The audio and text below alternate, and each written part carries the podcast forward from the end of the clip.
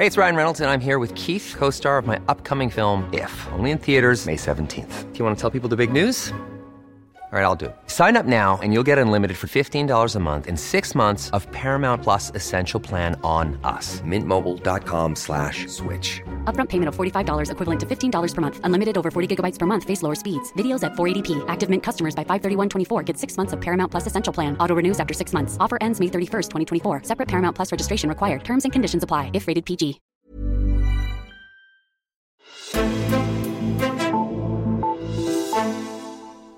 Fire topembedsmænd har modtaget deres straf i Mink-sagen.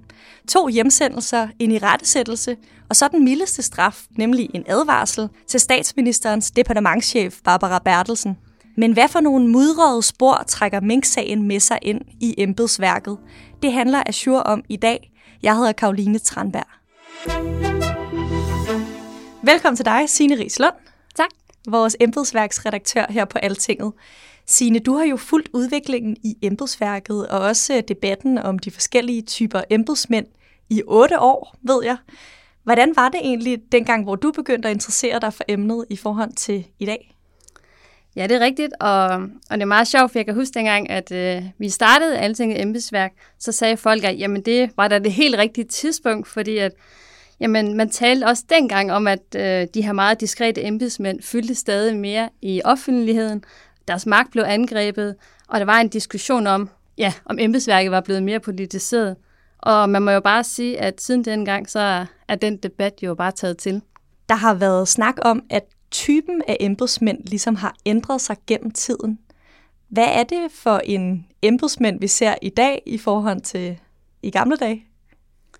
Jeg ved ikke, om det generelt set har ændret sig så meget, men jeg tror, noget af det, der i hvert fald har skabt diskussionen her i, i de senere år, jamen det har været det her med, at Mette Frederiksen har været meget sådan eksplicit omkring, at hun ønskede embedsmænd, som var, som var handlekraftige, som var ja siger, der ikke sagde nej til alt, som var gode til at finde løsninger og, og få dem udlevet og sådan. Og der har Barbara Bertelsen jo ligesom været billedet på den embedsmand. Og jeg tror, det er ligesom det, der har ja, fået snakken til ligesom at, at gå på, jamen er det så en helt anden type embedsmænd, vi ser i dag? Det sted, hvor danskere har kunne se embedsmænd sådan lidt mere direkte, det er i uh, fiktionsserien Born, der har kommet en ny sæson i, uh, i januar, som jeg i hvert fald har set. Har du? Ja. okay. Uh, jeg tænkte bare på, om den her type embedsmand, som du taler om, altså kan man sige, at, at den type læner sig lidt mere op af sådan en Magnus Milang med Brøndby øh, tørklæde? Uha, det var et uh, svært spørgsmål. Jeg vil i hvert fald sige det på den måde. Jeg tror, det er ikke så Humphrey fra den britiske serie Yes Minister, hun har som ideal embedsmanden. Ham, den uh, gråhårede og lidt stivstikkeragtige uh, type, eller hvad skal man forklare ham? Ja, det er meget godt, uh, godt fortalt. Lad os starte med at dykke ned i uh, embedsmændenes straffe, som kom, uh, kom frem onsdag. Det var jo direktøren i Medarbejder- og Kompetencestyrelsen, som hedder Signe Friberg Nielsen, der onsdag stod foran journalisterne og ligesom kunne præsentere afgørelsen i fire af de embedsmænds sager. Det er jo dem, der øh, i sommer blev kendt skyldige i grove forseelser i, øh, i Mink-sagen. Hvem, hvem er hun? Jamen, hun er en, der har været forhandlet gennem hele sit liv nærmest, øh, både faktisk på øh, lønmodtagersiden og arbejdsgiversiden. I 2019 blev hun så direktør for Medarbejder- og Kompetencestyrelsen, og det var en øh, nyoprettet styrelse, der ligesom skulle have ansvar for overenskomstforhandlinger på det statslige område, men også med initiativer inden for HR og ja, ledelsesudvikling og den slags. Så hun står ligesom i spidsen for en af de parter, der var med til at finde ud af, hvordan de skulle straffes, de her embedsmænd. Hvem var det ellers, der stod bag? Altså, styrelsen har undervejs øh, rådført sig med kammeradvokaten, og så er det jo så de forskellige minister, der skal træffe den endelige afgørelse, men de har jo så i alle fire tilfælde valgt at, at følge den indstilling, der er kommet fra styrelsen. Og hvor stor var afgørelsen så i går for, for dig, sådan en, der følger embedsværket tæt? Det var ret vildt, både fordi sagen har været så spektakulær og, og politisk betændt jo også, men også fordi, at øh, vi taler jo om nogle af de absolut højeste poster inden for Slottholmen. Sine to embedsmænd er jo blevet fritaget for tjeneste. En har fået en irettesættelse, og en har så fået den mildeste af de fire domme, nemlig en advarsel. Alligevel er den der advarsel nok blevet den mest omtalte, fordi det er jo øh, statsministerens departementchef Barbara Bertelsen, der har fået den. Hvad er begrundelsen for, at hun skal have en advarsel? Altså noget af det, som medarbejder og Kompetencestyrelsen har, har lagt vægt på, det er det her med, at hun havde en styrende rolle i det her forløb, som jo førte til øh, ja, en ulovlig beslutning. Øhm, og så er det også, at hun, de mener, hun burde have rejst øh, spørgsmålet om hjemmen over for Ressortministeriet, som jo så var det tidligere Miljø- og Fødevareministeriet. Hvis man skal pege på et par af de familieomstændigheder, omstændigheder, der gør, hun så trods alt måske gå så kun for en advarsel, øhm, så er det blandt andet, at, øhm, at de ikke mener, hun medvirkede forsætteligt til, øh, at det blev truffet den her ulovlige beslutning. Og forsætteligt? Hun har ikke gjort det med, med vilje? vilje ja. ja. Øhm, og så også, at hun ikke var blevet advaret af Fødevareministeriet eller Justitsministeriet. På sociale medier så går der jo en kritik af, at det her det er en for mild straf til, til statsministerens departementschef. Øh, blandt andet så skriver Liberal Alliances formand øh, Alex Vandopslag på Twitter, at vi har et klovne-demokrati, fordi medarbejdere og kompetencestyrelsen har Barbara Bertelsen som chef og Mette Frederiksen som minister. Har han, har han holdt den kritik? Altså helt formelt så hører medarbejder og kompetencestyrelsen til under Skatteministeriet, og dermed så er det jo så Jeppe Brugs, der skal man sige, er den ansvarlige minister. Øhm, og der er, altså formelt altså politikerne skal holde armslængde til en, en styrelse. Det, som øh, det, ud, det tweet jo nok er udtryk for, er, at der ligesom bliver stillet spørgsmålstegn ved, om de her formelle skodder, der er, om de så også bliver holdt i praksis, og så er vi måske mere over i et tillidsspørgsmål. Og, øh, og den tillid, den ender med det Frederiksen, som jo, jo med at have til Barbara Bertelsen, ikke? Ja. Lad os gå videre til to af de andre, de embedsmænd, som har fået den hårdeste straf, nemlig en hjemsendelse. Det er departementschef i Miljøministeriet, Henrik Studskov, og så er det rigspolitichef Torkel Frode.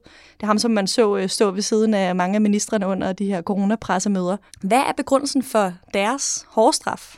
Altså man kan også sige, at deres rolle øh, er central, fordi Henrik Studskov, jamen, den her beslutning hørte ressortmæssigt under kan man sige, hans ministerium, og han var bekendt med også, at der var den her manglende lovhjemmel, og det skulle han jo selvfølgelig have advaret om. Og det var der de der berømte ord fra min kommission, hvor han sagde, at det var ikke lige top of mind.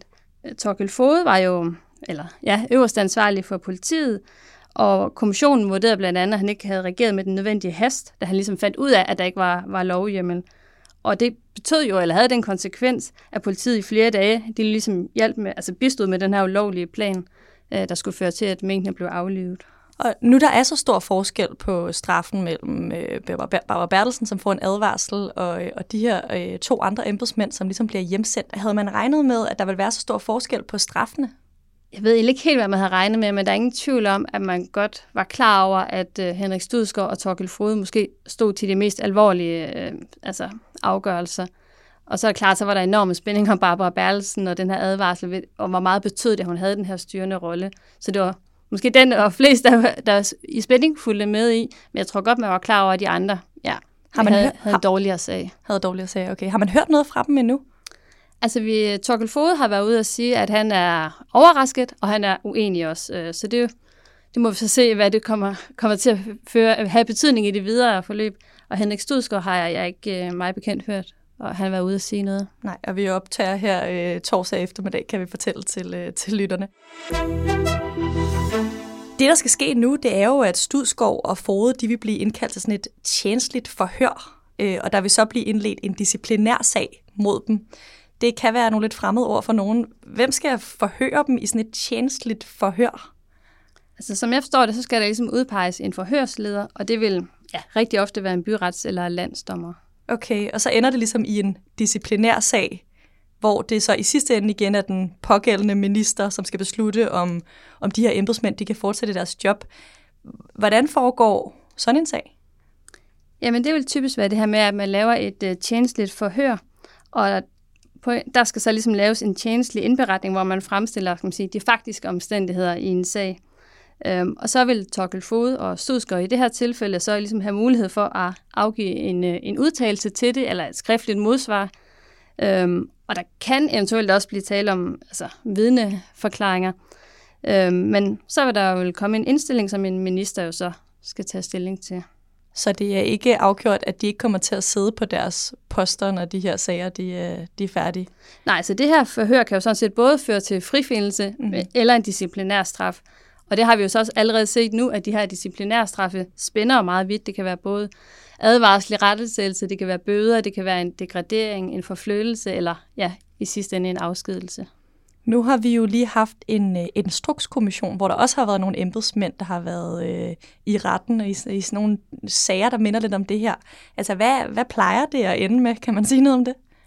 Åh, det er svært. Jeg synes, det er virkelig til at være meget forskelligt, og den her sag har jo også været meget altså, specielt på nogle områder. Altså, så sådan noget af det, man så for eksempel, altså selv en frifældelse, det så vi i, øh, længere tilbage i en sag med anne Christine Axelsson, øh, departementchef i Justitsministeriet dengang, i en sag om en, en nødløgn, øh, hvor hun jo faktisk også var i tjenestligt forhør og blev frifundet. Men alligevel så var hun øh, skal man sige, væk fra ministeriet sådan omkring et halvt års tid øh, efter. Så det, ja, jeg synes, det er svært at sige, hvordan det sådan lander. Det ved jeg, du kommer til at holde, øh, holde øje med. Signe, du skriver jo i en analyse, at et af de punkter, hvor det danske embedsværk det adskiller sig fra mange andre landes embedsværk, det er, fordi det er farveblindt. Hvad mener du egentlig med det?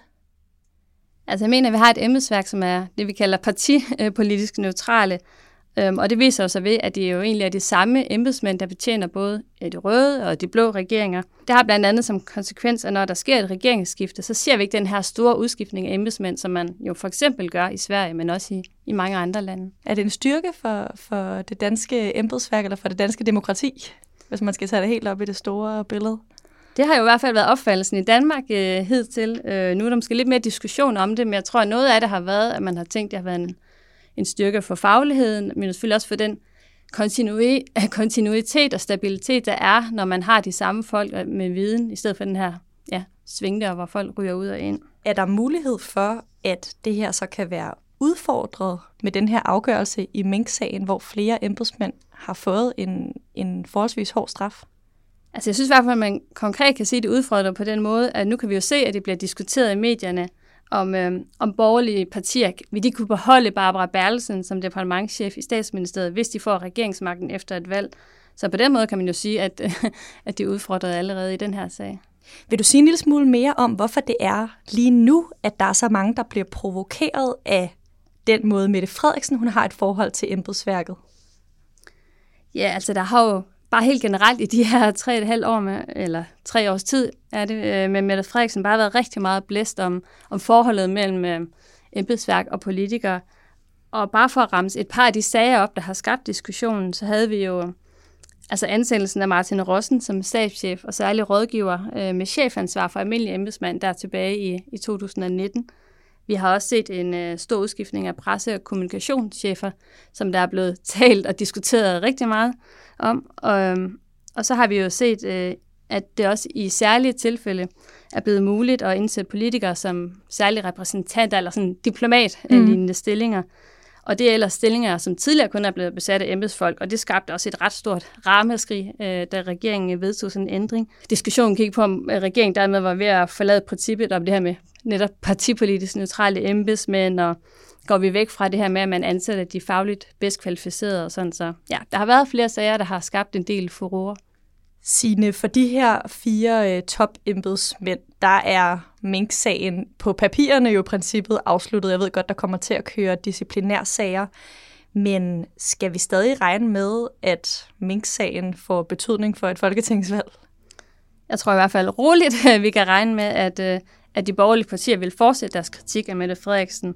Både der med hendes øh, lederskab og måde at få regeringen på, og det, ja, det vil fortsætte helt ind i en, en valgkamp. Tusind tak, fordi du var med i dag, Signe Rigslund. Selv tak. Embedsværksredaktør her på Altinget, og også tak til dig, der lyttede med. Du kan læse meget mere om øh, embedsmændenes straffe inde på altinget.dk. Jeg hedder Karoline Tranberg.